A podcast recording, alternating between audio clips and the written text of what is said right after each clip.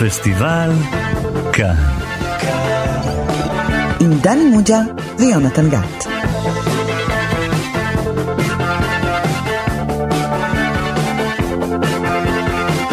שלום לכם, אתם איתנו שוב בפסטיבל כאן, תוכנית הקולנוע המענגת של תאגיד השידור הציבורי. אני יונתן גת, ומולי יושב ראש המחלקה לקולנוע בבית ברל, דני מוג'ה. היי דני. שלום יונתן גת. דני, האם זה נכון שלמעשה אתה חוזר אלינו מהעתיד? בהחלט. רגע, זאת אומרת שאתה יכול להגיד לי מה האנושות תחשוב על התוכנית שלנו בעוד מאה שנה? ביקורות טובות. אה, מה אתה אומר? עליי, ביקורות עליי טובות. יפה. ואני שמח באמת שעשיתי את המסע בזמן הזה. אני גם מאוד שמח שעשית את המסע בזמן הזה בשביל uh, להיות מאוד קולגיאלי, כי היום אנחנו הולכים לדבר על הסרט הזה. Look, have any of you heard of the army of the 12 monkeys? They, they paint this, they stencil this on the sides of buildings everywhere. Have you seen this? Mr. Cole. Have, have you seen this? Why don't you just take your time and try to explain this whole thing from the beginning? Right, right, it's 1990. Okay, that makes sense. They wouldn't have been active yet. Okay. Um.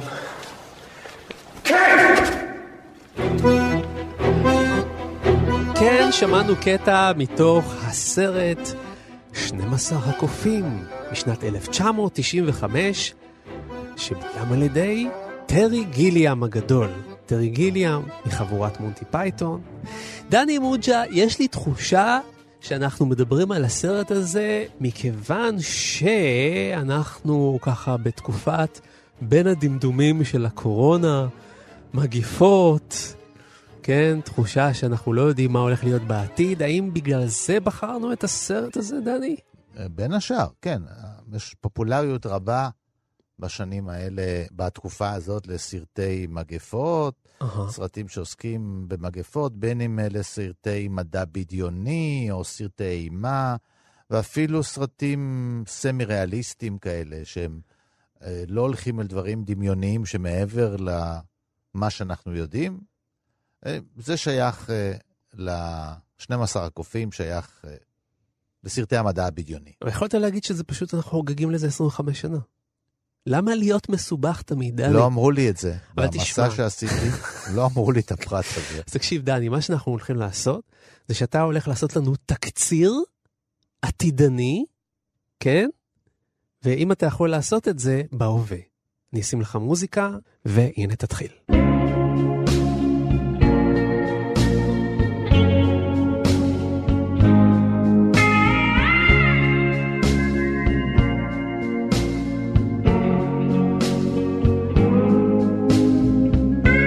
המצב הוא כזה, אנחנו בשנת 2035, כמו שאתה יודע. מהמם. אה, ופעם, בעבר הרחוק, במאה הקודמת, במאה ה-20, הייתה מגיפה קשה מאוד, מהמם. שחיסלה 99% מבני אדם. אני חושב שזאת הייתה מגפה שוויונית. הרגה בכולם. עשירים, עניים, היא השאירה קהילה שדומה מאוד לקהילה הקודמת, אבל אה, מצומצמת מאוד, בקשיים עצומים, לא קל, והיא חיה במין אה, עולם תת-קרקעי כזה, שבתוכו יש גם עולם עוד יותר תת-קרקעי, משהו שמזכיר קצת במבנה שלו, אם אתה זוכר, סרט עתידני כן, אה, בשם מטרופוליס. בוודאי. שביים פריץ לנג ועליו- בשלהי הסרט ה- אילם. האילם. ועליו גם הגשנו פודקאסט, כן? אתם מוזמנים להאזין. כן. בלעדיי, שוב, אתה מכין תוכניות על קולנוע בלעדיי. אני לא ב- זוכר. למה בלעדיך? כי זה בעתיד, אני לא הייתי שם. השתתפת. אשתתף. כן, אוקיי. ובכן ככה, כדי uh, להילחם במגפה, מעלים מישהו מעולם ה... נקרא להם העבדים, המנוצלים, בחיכובו של ברוס וויליס. ברוס וויליס, האיש נשלח אל העבר, מהמם. במטרה למצוא את הווירוס, להביא אותו אל ההווה, מהמם. שהוא העתיד של הצופים, כן. עדיין, אגב, כן. אה, ובעזרת הווירוס אולי אפשר יהיה לפתח אנטיווירוס ולהציל את, אה, את מעט. המעט שנשאר מן האנושות. אה, כמו במסעות אה, לעבר, אה, משהו משתבש, והוא מגיע לא לשנה הנכונה, הוא מגיע בעצם עוד לפני השנה הנכונה, והוא צריך לנבא ולשכנע אנשים שהווירוס הזה בכלל יפרוץ. הוא מסתבך, הוא נשלח קדימה, אחורה. אה, פוגש את מפ- ברד פיט, שהוא פוגש בעצם את- מנהיג אה, כנופיה כזאת, שקוראים אני- לעצמם 12 הקופים. מין אה, צ- צבא אנרכיסטי שלכאורה אולי היה זה שהיה אחראי ל- להדבקה בווירוס. בהמשך אנחנו מבינים שהם אולי אקולוגים, שהם בכלל לא סתם מואשמים, ויש פה הרבה ספינים, כן? זה סרט שעוסק הרבה בספינים של מידע אה, בתקופת משבר, וכמובן בקושי לעשות מסע בזמן, קדימה ואחורה, ולקלוע למטרה. ובסוף הוא... אה, תראו את הסרט, תדעו מה הסוף שלו, אני לא אגלה. אפילו שהוא מתרחש בעתיד. יפה, דני, הצלחת להימנע מספוילר. Mm.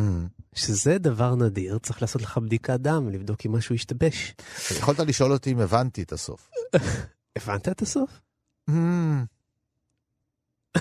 ככה, אוקיי, כן, אני רואה את העיניים המזוגגות לא האלה. בטוח. אז רגע, אם לא הבנת את הסוף, למה אנחנו מדברים על הסרט הזה בכלל? הוא מאוד יפה. אוקיי. זה סרט ממש יפה. אני זוכר שהלכתי לסרט הזה עם שני אנשים שאיתם ראיתי את הסרט כבר לא בחיים. נשמע הם לא כל כך חשבו, טוב. שאתה- הם נת- התמוגגו, אזהרה לכל מאזיננו לא ללכת עם דניאל. אה, כן. הם התמוגגו מן הסרט. היה להם רק ביקורת אחת. הם אמרו, יש לו גם רעיון. הוא גם רוצה להגיד משהו. זה מה שהפריע להם. הם חיפשו רק את הפעולה ואת ההליכה. ומה הוא רוצה להגיד, הסרט? מאיפה אני? יש, תביא מומחה, והוא ידבר, יסביר לך על מה הסרט. אז איתנו מומחה מעתיד, מבקר הקולנוע שלנו והמרצה המבוקש לקולנוע, רון פוגל. אהלן, רון. שלום, שלום, מה שלומכם? אנחנו בסדר, איך שמה בפיוטר? משהו, משהו, ה- יש שיר שנקרא The Future So Bright, I got to wear shade, של להקת טימבוק 3. כן. יפה. אז רגע, אז לדעתך, למה בעצם שווה לדבר על הסרט הזה? אה, כי הוא סרט סופר מתוחכם. אה, כי אני חושב שטרי גיליאם קצת ריסנו אותו מבחינת ההשתוללות שלו, אבל עדיין יש את הטירוף, בטח הוויזואלי שלו, וגם העלילה שהיא מאוד מורכבת, אבל אני חושב שהסרט, ו- ותראה, כשכתבתי מאמר על סרטי מגפות לכתב העת ליברל, כללתי גם את 12 הקופים בפנים, כן. כי עוד פעם, מגפה, סוף האנושות כמו שאנחנו מכירים, אבל... מאמר דרך אגב מצוין, כדאי לקרוא, כן. אבל, תודה, אבל הדיונים האמיתיים בסרט בעיניי הם לאו דווקא הקטע של המגפה, הם כל הנושא של אה, מה זה זמן, זמן אובייקטיבי, זמן סובייקטיבי, כל הנושא של זיכרון, שהוא, שהוא נושא שמדברים בו הרבה מאוד בז'אנר של המדע בדיוני, גם בספרות וגם בקולנוע, אם נלך לזיכרון גורלי, או לבלייד ראנר, שיש לנו את אותו תסריטאי, את דיוויד פיפלס,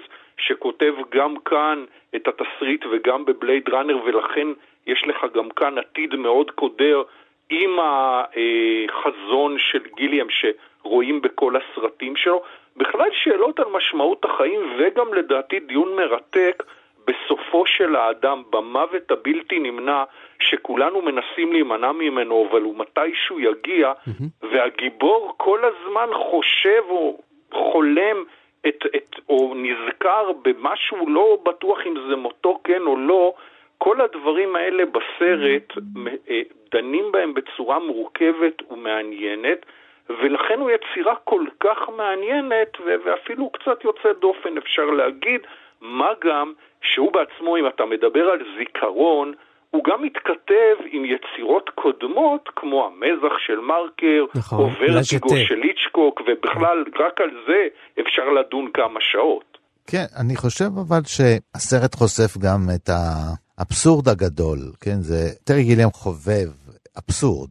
נכון, הוא- עוד הוא- מימי מונטי פייתון. כן, ואם הוא היה חי קודם, אז אולי הוא היה בכלל אה, קצת קודם, לא הרבה, אז הוא בטח הוא היה היה עוזר הולך... ללואיס בונואל. הוא היה, כן, או הולך לתיאטרון, ששם חגג האבסורד, תיאטרון האבסורד הרי חגג, אה, כי הוא לא היה צריך להראות את זה, אפשר רק לדבר את זה ולדמיין את זה. Mm-hmm. ואני חושב שהאבסורד שהוא חושף בסרט הזה, זה אם יש לך תפיסת עולם פסימית של העתיד, יותר מכך, פה אין לך רק תפיסת עולם, יש לך ודאות, ידיעה. Mm. כי בסרט אתה רואה את העתיד, העתיד הוא כל כך אפל, כל כך uh, לא קורץ, אז כל השאלה הזאת של uh, טעם החיים, בשביל מה לרצות להמשיך, אם אתה כבר יודע מה יהיה, למה לרצות להמשיך? זה, זה, כל המאבק הזה של לנסות uh, uh, לחיות בשביל משהו שאתה יודע או כבר היית בו שהוא בעצם נורא ואיום. מה יכול לדרבן את גיבור הסרט אחרי שהוא מגיע לעבר בכלל לפעול בשביל בסופו של דבר לחזור אל העתיד? איזה, אין לו מוטיבציה אמיתית, וצריך כל הזמן להפעיל את הדמיון. הגיבור כל הזמן צריך לדמיין איפה הוא. הוא לא חי בזמן שהוא נמצא בו, הוא מגיע מזמן אחר. כן. זו שאלה גדולה של איפה אתה נמצא. אם באת מן העתיד, האם אתה חי מושאל לזמן הזה שבו אליו נסעת, כמו תייר, כן? או שאתה פתאום תושב של העבר. כן. אז עכשיו אתה בעבר חי, אז עכשיו אתה צריך להזדהות עם זמן שהוא לא נמצא פה מסביבך. אני חושב שהשאלות האלה, בגלל המשחק הזה עם האפלה הזאת, עם הריבוד הזה, זה, זה תחושה של ריבוד של עולמות, כמו שתיארתי קודם, בתוך העולם התחתון, כמו שפריץ לנג, יש ריבוד מתחת גם, הכל הוא מרובד, לכל אחד יש אחד שחי מתחתיו, וגם כל אחד כל הזמן יודע משהו שהשני לא יודע, והשני יודע משהו, הוא לא אומר את הכל, אתה לא נכון. ממש יודע איפה אתה נמצא, לא מבחינת הזמן וגם לא מבחינת הידע. What year is this? What year do you think it is? 1996. That's the future, James. Do you think you're living in the future? 1996 is the past. No, 1996 is the future. This is 1990. דרך אגב, זאת בדיוק התפיסה שהניעה את כל היצירות של פיליפ קיי דיק. מציאות שמתמוטטת ואתה לא בטוח איפה אתה נמצא, ורואים את זה גם בעיבודים לסרטים. עוד נושא, דרך אגב, שמאוד אהבתי בסרט, זה התעסקות אה, מי הוא בסדר ומי הוא משוגע, כי יש שם סצנות שלמות שמזכירות את קן הקוקייה, שבעצם מאשפזים אותו כי חושבים שהוא קוקו, מה פתאום הוא בא מהעתיד, ואז הוא פוגש את בראד פיט במהלך שיניע את העלילה באיזשהו אופן, ובראד פיט הוא גם כן חצי קוקו, או שהוא לא, ושהוא פוגש אותו אחר כך אצל אביו העשיר, הוא פתאום נראה יותר נורמלי, או שלא. זאת אומרת, משחקים שם, הקטע הזה של שיגעון בסרט, גם משחקים איתו בצורה מאוד יפה. האם המדענית שפוגשת אותו היא משוגעת, היא, היא רוצה להאמין לו, אבל היא אומרת זה, זה בלתי אפשרי, זה לא הגיוני. מצד שני, המחקר שהיא עשתה אומר שיכול להיות שהדמות של וויליס באמת באה מהעתיד. כך שיש פה המון המון סימני שאלה, והסרט נוגס בהם בהנאה, והוא אומר לצופה, הנה, קפוץ איתי למסע הזה המטלטל בין הגלים, אני לא יודע איפה, מתי נגיע לחוף מבטחים, אבל ביחד אנחנו עושים וואחד מסע. ואתה מרגיש את זה תוך כדי, יש בסרט אה, המון עוצמה, הוא, הוא מכניס אותך לאיזה קרוסלה ש- שכמעט לא עוצרת אף פעם. כל פעם יש משהו חדש, עוד פעם הוא מוצא את עצמו, הוא ברוס וויליס בעתיד, ועוד פעם הוא חוזר, עוד פעם הוא רואה את החיות, בדרך אגב הוויזואליה ש, של העולם אחרי המגפה הוא מדהים, עם החיות שמשוטטות שם בחורף, ממש דימויים מאוד יפים, ובכלל גם הסרט דן בכל הנושא של יחסי האדם עם הטבע ועם בעלי החיים. שזה האם אנחנו באמת השליטים, האם מותר לנו לשלוט על בעלי חיים, האם זה לא עוד איזשהו חטא קדמון שלנו. גיליה מתעסק בכל הדברים האלה ודן, זה המון שאלות, לא בטוח שיש שם הרבה תשובות, אבל זה כיף שיש קולנוע ששואל אותך שאלות, וזה לא רק סרט מדע בדיוני ותו לא. 5 billion people died in 1996 and 1997.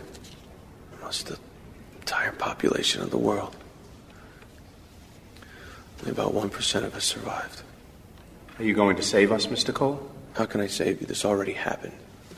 I can't save you. Nobody can. I am simply trying to gather information to help the people in the present trace the path of the virus. יש זווית מעניינת בסרט באופן הוויזואלי, גיליה מאוד אוהב להציג את העתיד כלואו-טק. Mm. רואים את זה גם בברזיל, בסרט ברזיל, שאמור אה, להראות גם כן מין איזה עתידנות שלא ברור מתי מתרחשת ואיפה.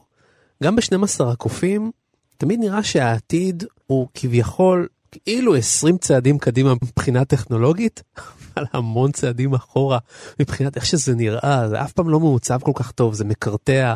תמיד משהו שיש בו אלקטרודות ומסכים מרצדים, אבל זה אף שום דבר לא עובד מאוד כמו שצריך, זה לא הכל חלק. גם בברזיל יש נגיד מצלמות עיניים כאלה שמתרוצצות סביבך, מחפשות. אבל תמיד יש גם איזה באג וטעות, כלומר המכונה לא בדיוק לא עוזרת לך בחיים, אלא רק מסבכת לך את החיים, כמו שג'ונתן פרייס מתעורר בברזיל והמכשירים אמורים להכין לו חביתה וקפה, אז הכל נשפך שם, הכל מתקלקל. תראה, זה משתנה עם השנים, אתה יודע, מדע בדיוני לא מעיד על העתיד. מה לעשות, אנחנו רואים סרטים, מגיעים לשנים, כן, הסרט התרחש, מתרחש בשנה זאת וזאת, אנחנו עוברים את השנה הזאת ומסתכלים, אומרים, הוא ניחש בקצת, הרוב לא דומה בכלל, כן? כן. אף אחד לא יכול באמת... אם הוא רוצה להרשים את הקהל, אז הוא לא יכול לחזות משהו שאין היום. כן, הש... השינויים הם אינקרימנטליים קטנים, הם לא... אי אפשר לקפוץ בדמיון לא, לאיזה מקום שבאמת אחר כך יתגשם. אבל כן. מה שקורה זה שהתפיסה הפסימית אה, השתנתה. מה, מה, אה, אם פעם הייתה אמונה, אם תסתכל על סרטים משנות ה-40 וה-50 וה-60, העתידנים, אז... אה, יש תחושה באמת שיקרו דברים פנטסטיים מבחינת הטכנולוגית, mm-hmm. שקשה לדמיין אותם היום, אבל העולם לא יהיה שווה מבחינה רגשית לחיות בו. הוא יהיה קר, הוא יהיה מנוכר. הסתכלו על הצדדים, רואים מה מצליח, עיצבו את העולם עוד יותר מצליח בכיוון הזה, ומכל החששות, כן, של האנשים שהם, כן, שמרנים ומפחדים, שילך לאיבוד החדווה והיופי והתום והרגשות וכל הדברים האלה. יש את התפיסה השנייה, זה שהיא לא מאמינה כל כך במכונות האלה. והיא אומרת, כמו שעכשיו שום דבר לא פועל בסוף, כן? אז זו תפיסת עולם. גם אז שום דבר לא יפעל. כן, זה... אה, כמו שעכשיו אומרים, נכון, אנשים מתלוננים, הפלאפון מחורבן, לא שומעים טוב, אה, אה, הוא נורא נכון. איטי, הכל איטי, המחשב שלי איטי, הילדים כשאני שלי... פותח את הסמארטפון, האפליקציה לא עולה מהר. מה, הבן שלי מתלונן מן הבוקר עד הערב, והבן. שלך צריך להתלונן. ושיש מי לנו... שלא אה, יודע, הבן של דני לא, מוג'ה... השני יותר מתלונן, שגר אוקיי. עוד בבית. אבל הבן, של, דני מוג'ה הוא גל מוג'ה, מי שמביים את הקליפים של כל פליי, חבר'ה, כן? אני, האבא של... כן. אני הצלחתי להביא רק את דני מוג'ה. אה, כן. אז, הוא, הוא, אה, אתה יודע, מתלונן על זה שהאינטרנט שלנו לא מהיר, כן? אה, יש מערכון מצוין של לואי סי קיי על זה, כן? שאדם מתלונן במטוס על מהירות האינטרנט, והוא אומר, אנחנו על שני טון שטסים באוויר, והוא לא מרוצה, כן? הפלא הזה לא מספיק לו. כן, אז- נכון. אז כן, התפיסה הזאת של טרי גיליאם היא, היא באמת ש... אוקיי, יהיו כל מיני מכשירים שיעשו כל מיני דברים, הם, כמו שהם היום עושים את זה לא טוב, בסופו של דבר זו תפיסה שמרנית, זה אמונה שהאטום והיופי והדברים האלה של פעם, הם הולכים לאיבוד, וגם עם השכלול, זה לא יפתור אותנו מהבעיות האמיתיות והעמוקות של האנושות. דרך אגב, אה, אה, רציתי להעיר את נקודה, אם אתה דיברת על אנושיות, דני, זה הקשר בין אה, ברוס וויליס למדלין סטו, שהיא, אה, למרות שהם לא ביחד, הם לא מכירים הרבה זמן, נוצר ביניהם מעין סוג של רומן, היא מוצאת כדור ממלחמת העולם הראשונה, ואז היא מבינה באמת שאולי הוא איזה נוסע בזמן, זה לא מערכת יחסים פשוטה, ושהוא כבר משתכנע שהוא קוקו, אז היא מנסה למצוא את 12 הקופים. זה קצת הזכיר לי את הרדיפה של אה, ג'ימי סטיוארט אחרי קים נובק, שהיא גם איזה דמות... אה, בוורטיגו. בוורטיגו, כן, אתה יודע, כן נעלמת, מגיעה, חוזרת וכולי. דרך אגב, אם אני לא טועה, גם בפישר קינג יש איזה גברת שאיתה רובין וויליאמס נכון. מקיים מערכת יחסים ארעית נכון, כזאת, אבל נכון. עדיין נקשר אליה, וזה משהו שאולי מחזיק אותו, אולי כאיזה סוג של קבוע בתוך כל הטירוף, חפש את האישה ו- ואיזה משהו אנושי בתוך הכל. יכול להיות שאפילו ברוס וויליס בזמן הקצר שהם מכירים הוא, הוא מתאהב בה. כן, אז, והיא אז בו. זה, אז זה מימד אנושי בתוך כל הטכנולוגיה והמכניקה והטירוף שמסביבם, אה, זה, זה גם דבר ש, ששווה לשים לב אליו, כי יש לו גם מקום בתוך היצירה המורכבת הזאת של גיליאם. יש איזו בדיחה של טרי גיליאם, כי מי הם האנשים, מי הם בעצם האנשים שמהמרים איתנו כל היום וכל הלילה על העתיד? אלה אנשי הביטוח. עכשיו, בביטוח אתה עושה עסקה איומה ונוראית, כי כדי לקבל את הביטוח, אתה צריך שיקרה לך משהו רע. נכון. נגיד אתה עושה ביטוח חיים, אז בשביל לקבל אותו אתה צריך למות. לפני שתמות לא תקבל אגורה. אז אתה צריך לשאוף למות. אתה עושה ביטוח uh, מחלות, אתה צריך לחלות. עושה ביטוח uh, שהבית שלך לא יישרף, אתה צריך שהבית יישרף. כן. זאת אומרת, ההגשמה של ההבטחה הזאת היא רק דרך אסון. ובסוף הסרט היא אומרת, היא מציגה את עצמה כאשת ביטוח, ואני מבטיחה את החיים, אני מגנה, אני בעצם בא, באתי להגן, כי יש את הכפילות הזאת בביטחון. אז זאת, זו בדיחה אחת גדולה, כל העיסוק הזה בעתיד. אתה יודע, כי באמת ההימור, כדי שהוא יתגשם, אתה צריך להיכשל. אם תצליח, אז לא יתגשם ההימור. אז זה מין אה, דואליות כזאת. רגע, אבל שנייה, מעבר לכל הדואליות הזאת וכל הדברים היפים שאמרתם, מה טרי גיליאם רוצה להגיד בסוף הסרט? זאת השאלה שתמיד עולה כשרואים את הסרט הזה. מה הוא אומר? הופה, המומחים הגדולים, שים קטע מוזיקלי. מכונת המילים שבתה לרגע. שים קטע מוזיקלי. תשמע, זה, זה, זה פירוש של כל אחד. אני, אני, כן. דווקא, אני דווקא מוצא איזו אופטימיות בסוף הסרט, כי אם אתה זוכר אה, אה, שמתיישב אה, דיוויד מורס, אם אני לא טועה, עם המבחנות במטוס, אז הוא יושב ליד הגברת אה, שהייתה במדענים שראינו אותה מהעתיד. כן. אז אולי כן היא זוכרת מה שאמר לה. ברוס וויליס, כן. ויכולה אולי לתפוס אותו, כן, אז אולי זה אומר שהסיום, שהסוף כן יהיה טוב ו- ופחות טרגי כדי לא לעשות ספוילר, ו- ואולי כן יש תקווה למין האנושי, דרך אגב ללא כל קשר, דיברנו על ברוס וויליס במת לחיות, שעשינו נכון. עליו תוכנית. מוזמנים להאזין, כאן- כן. גם כאן אה, הוא, הוא מרכיב חשוב בהצלחת הסרט, כי לא שחקן אופי בדיוק, הוא שחקן אקשן.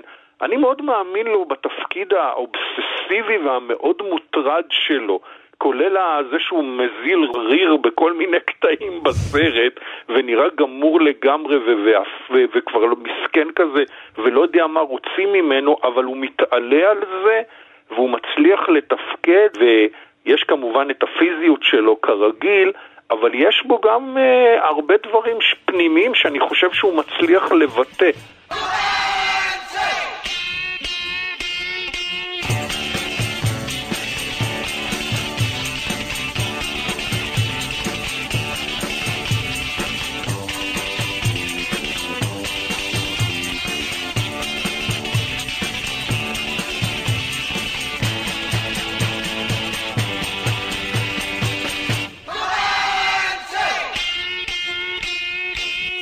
דני, מה לעזאזל גיליאם רוצה?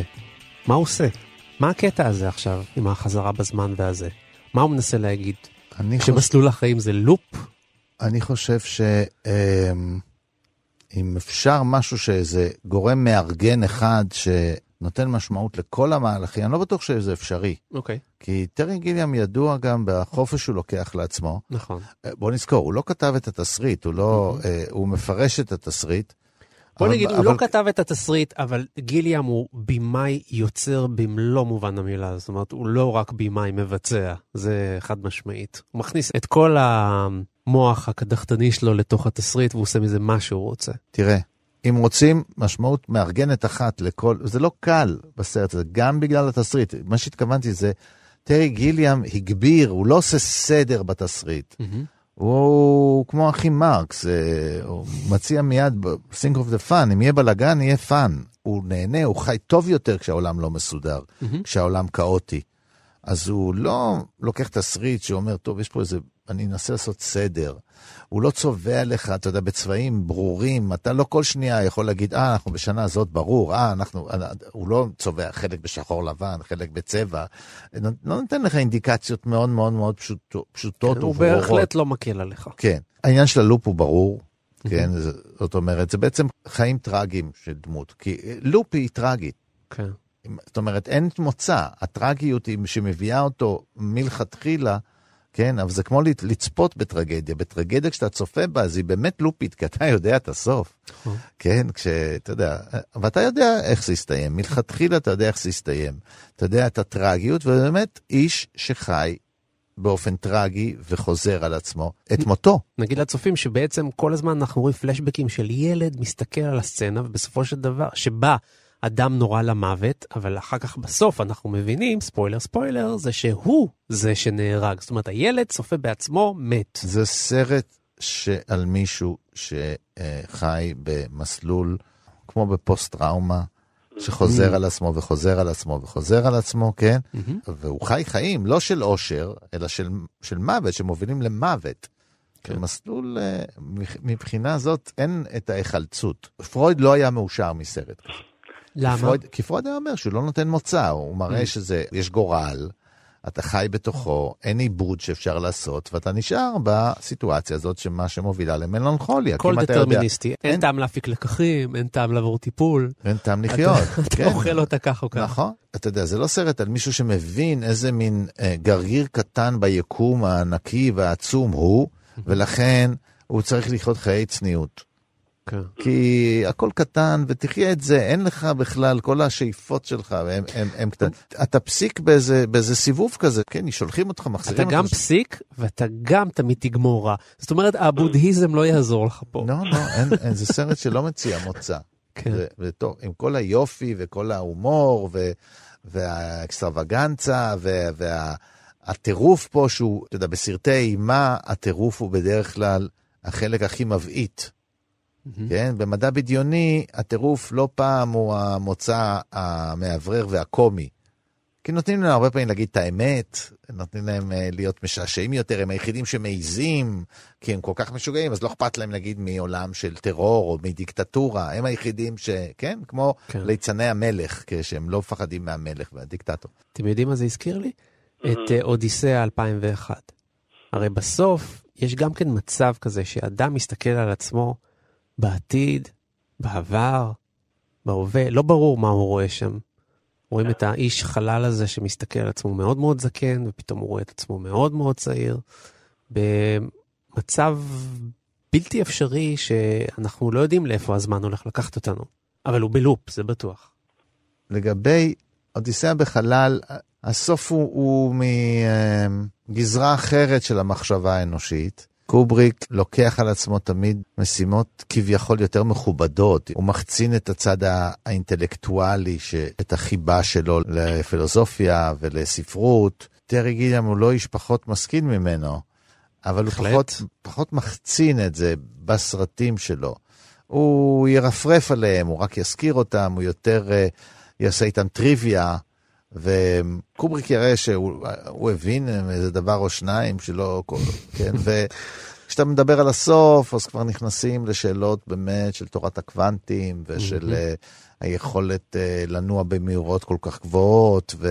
זמן, מקום וכו'. כן, וגם הוא נשאר פתוח לפרשנויות רבות, הסוף הזה.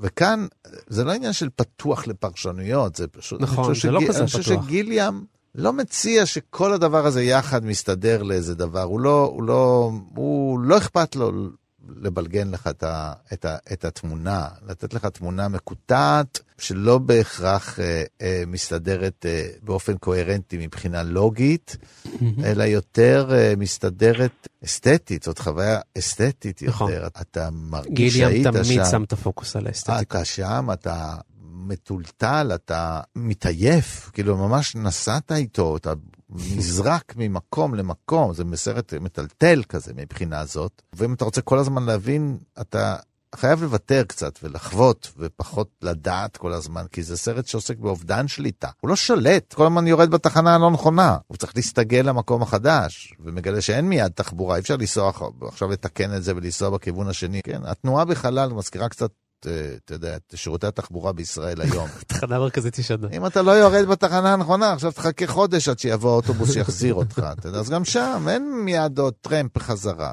נכון, מעניין. זה באמת אובדן, אה, אין שירות. אתה מסתכל, העולמות האלה, אמנם יש ממסדים כאלה, אבל הם...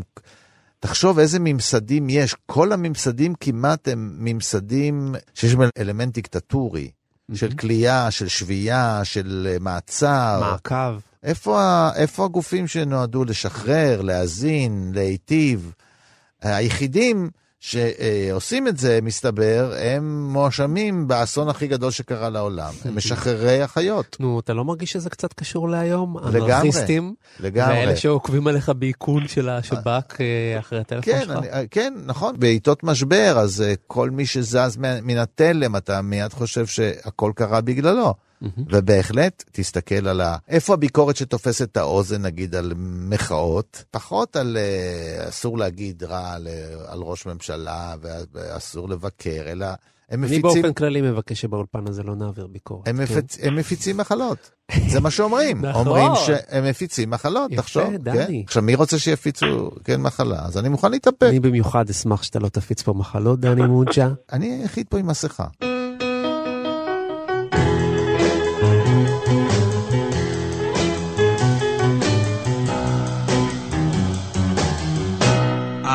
Found my thrill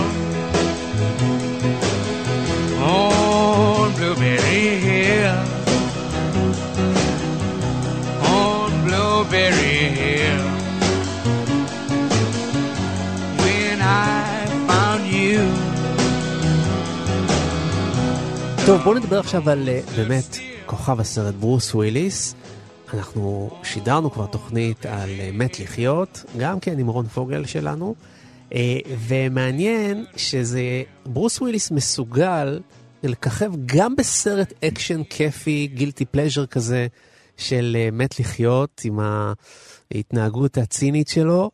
וגם להופיע ב-12 קופים, שזה בהחלט סרט מהנה, אבל הרבה יותר מדכדך, פילוסופי, אה, מורכב, וזה לא סותר. זאת אומרת, הוא טוב בשניהם, ואף אחד לא גורע מהשני. תשמע, יש לו ורסטיליות, ראינו אותו בבלשים בלילה, בתפקיד אה, קומי ציני, הציניות היא גם בסרט הזה אפילו מתגברת כאן. זה לא סרט אקשן, אבל הוא מפעיל את הגוף שלו, הוא לכוד בתוך הכותונת משוגעים הזאת, הוא מרייר, שוטפים אותו, רואים אותו עירום, עדיין יש לו נוכחות מאוד פיזית, אבל למרות זאת הוא מצליח להעביר לי את האובססיה, את המוטרדות, כמו שדני אמר, אדם בפוסט-טראומה שחוזר שוב ושוב לסיוטים שלו, לחלומות שלו, הדטרמיניזם הזה שהוא מרגיש שגורלו נקבע ומה שהוא ינסה לא יצליח לו, הוא מצליח להעביר את זה.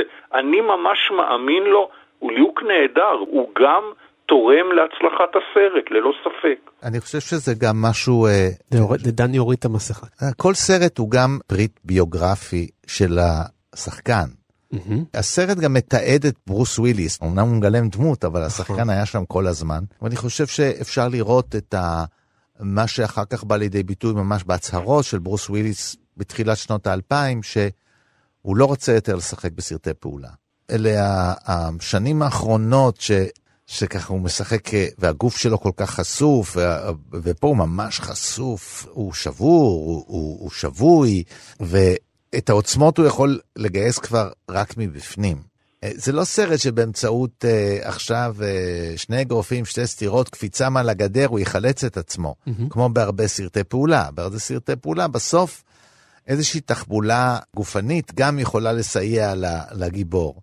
כן. Uh, כאן uh, הדברים האלה כבר לא כל כך עוזרים, כי זה כל כך uh, אחד מול העובדה שיש לו שרירים או אין לו שרירים, היא פחות, זה נותן לו יתרון על פני הסביבה שלו, אבל לא על פני העולם. ואני חושב שזה מסמן את זה שהדברים הבאים שברוס וויליס יעשה, ואת ההצלחות שלו הוא יעשה בתוך דמויות שהן פועלות יותר באמצעים האחרים שיש לבן אדם מעבר רק לשרירים שפועלים ב action movies, ובאמת הביוגרפיה הקולנועית שלו משתנה. Mm-hmm. לא מיד, זה לא הסרט האחרון, אבל מפה אפשר לראות התחלה של נטישה של סוג הסרטים האלה לטובת קולנוע אחר, שבו המילה והבעת הפנים והרגש הם המניעים יותר את הדמויות. ולצערו בערוב ימיו הוא חזר בדיוק לסרטי אקשן, רק הפעם סוג זין ולא סוג א'. זה הדברים שהוא עושה כמעט straight to DVD בשנים האחרונות. כן, כשאתה יודע, כשלא מציעים לך. נכון. כן. אז אתה רוצה להישאר כל הזמן על הקו, אתה עושה הרבה שגיאות מבחינת הרמה. אה, או, המ- או הסוכן שלך עושה את השגיאות ואתה רק סובל. אני חייב להגיד שאני מאוד הופתעתי כששמעתי שטרי גיליאם מביים את ברוס וויליס. טרי גיליאם, הבריטי, האיש עם הדמיון הבלתי נגמר, זה שהמציא את האנימציה הסוריאליסטית הקומית, זה שהביא עם הפייתונים, עם חבורת מונטי פייתון, את ג'אנר הנונסנס לקיצוניות שלא הייתה כדוגמתה לתוך הטלוויזיה, וכמובן לקולנוע עם הגביע הקדוש ו- ובריאן כוכב עליון. פתאום הוא מביים את הדמות הכי, כאילו, פף, כל אמריקאית, לא רוצה להגיד סאחית, כי הוא לא סאחי, אבל כן, זה ברוס וויליס, זאת אומרת, מה טוב יכול לצאת מהשילוב הזה? ואין ספק שיש פה הפתעה גדולה. אני חושב שתמיד היה לו את זה. אני מניח, אני לא למי? יודע. לגיליאם או לוויליס? לא, שגיליאם מזהה את הדבר הזה שברוס וויליס, בניגוד לכמה שרירנים אחרים שהיו כוכבי בני דורו בערך, כן. כוכבי סרטי פעולה כאלה, שהיה ברור שזה רק משהו שקשור בגוף שלהם, וברוס וויליס רואים כל הזמן שיש שם גם חומר בין הרקות. זה נכון. רואים את זה, וזה גם באירוניה שלו וגם בהומור, הוא יודע לצחוק על עצמו, הוא יודע מה זה, אז זה, כן. הוא נהנה מזה. בגלל זה זה כל כך היה מתאים לו באמת לחיות. הפניות האלה לקהל, שהוא אומר, חבר'ה, זה שטויות מה שאנחנו עושים פה, בואו נלך כן, לראות. כן. לכן, דרך אגב, בגלל הקריצות האלה שאתה עכשיו תיארת, כשאני ראיתי את הסרט הזה, אמרתי, וסליחה שאני לא רוצה להיות שיפוטי, אבל סוף סוף ברוס וויליס עושה סרט, מה שנקרא, כמו שצריך. הוא פגש את המאסטר. טרי גיליאם הוא כזה מין במאי נישתי, שתמיד היו לו בעיות עם הברון מינכאוזן, והוא פיצץ תקציבים, והוליווד שנאה אותו וכו', ואז כזה הוא תמיד היה בצד, כזה מבקש עבודה. וברוס וויליס הוא השמנה וסלטה של הוליווד, הוא הכוכב שתמיד מביא אה, מכירת כרטיסים, והנה הוא, הוא, הוא סוף סוף גיליה מקבל את הזכות לביים מישהו שיביא לו בלוקבאסטר. אני אמרתי לעצמי, זה לא כל כך נכון, זה הפוך. סוף סוף לברוס וויליס יש מישהו שיכול להביא אותו למחוזות של טירוף, כמו שהוא באמת היה רוצה. להשתחרר מכל השבלונות האלה, סרטי העלילה הברורה של ארצות הברית. אתם שמים לב שאני נורא מתנשא. אה, דרך אגב, אה, אבל אה, לא חושב, אתה לא חושב ככה? תראה. השידוך הצליח, אה, כן. זה סרט שהצליח מאוד אה, גם כלכלית, אה, אה, כן, גם קיבל בהחלט. ביקורות יחסית מאוד טובות, וממש הצליח. חד משמעית שדרג את אה, ברוס וויליס. דרך אגב, כמו שטרי גיליאם אה, שדרג את רובין וויליאמס. רובין וויליאמס היה מועמד פעם ראשונה לאוסקר בזכות טרי גיליאם פישר, ופישר קינג. לקח את אה, ג'ף ברידג'ס למקומות אחרים בכלל, וברד פיט מקבל פה שדרוג בתפקיד שלו פה ב-12 הקופים, זה לא, זה טרי גיליאם מביא להם את זה. אגב, זה שנה אחרי אה, ספרות זולה. אז נכון. בספרות זולה, אמנם ברוס וויליס משחק את ברוס וויליס, בתפקיד מאוד מאוד אקשני, עם ה... הוא מתלבט שם בין המסור למחבט לחרב סמוראים, איך הוא יציל את הבחור, נכון. אבל אה, כן, הוא, הוא בא כ- ככוכב גדול לסרט. אה, דרך אגב, אני מאוד אוהב, דרך אגב, גם טיפול שעשה לו לוק בסון באלמנט החמישי, שזה גם נכון, גם טוב. משהו בעתיד וכולי, אבל שוב, ללא ספק אצל גיליאם, בסרט הזה זה אחד התפקידים היותר מורכבים שהוא עשה, בהחלט. זה באמת אה, 94, 95, 97, אתה יודע, הסרטים גם אה, יוצאים כשהם יוצאים, אבל זה מה ש... אם אתה רוצה לדעת מה ברוס וויליס עשה בשלושת, ארבעת השנים האלה, זה מה שהוא עשה אה, על פני חודשים ארוכים. מעניין, וריאטי מעניין. כן. תחשוב, האלמנט החמישי, ספרות זולה ב-12 הקופים, זה כל כך שונה אחד מהשני. ומצד שני, זה לא מלודרמה משפחתית, נכון. קומדיה רומנטית, וזה עדיין מאותו אגף, אם אתה מחלק נכון. את הקולנוע לשניים, זה אגף שבו גברים נמצאים במרכז והם פותרים את הבעיות שלהם עם אקדח.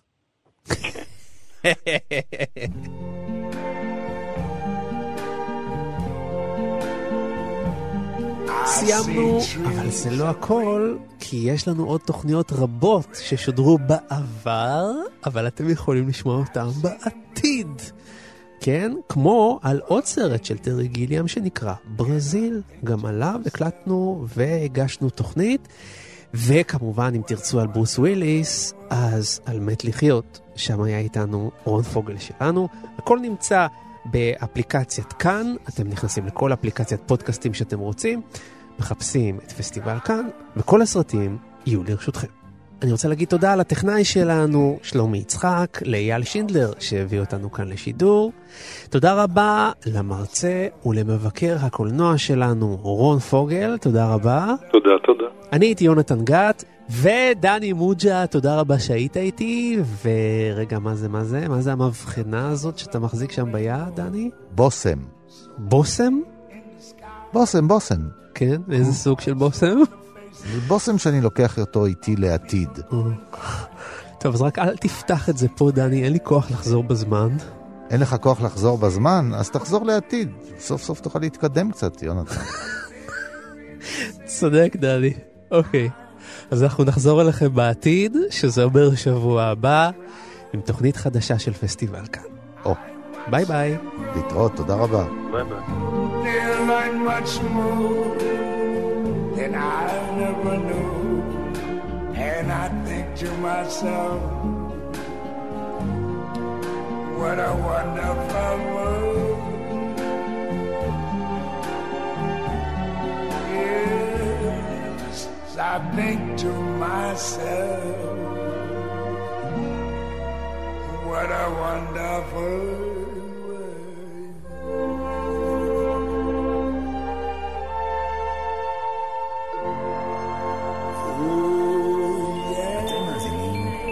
הסכתים, הפודקאסטים של תאגיד השידור הישראלי.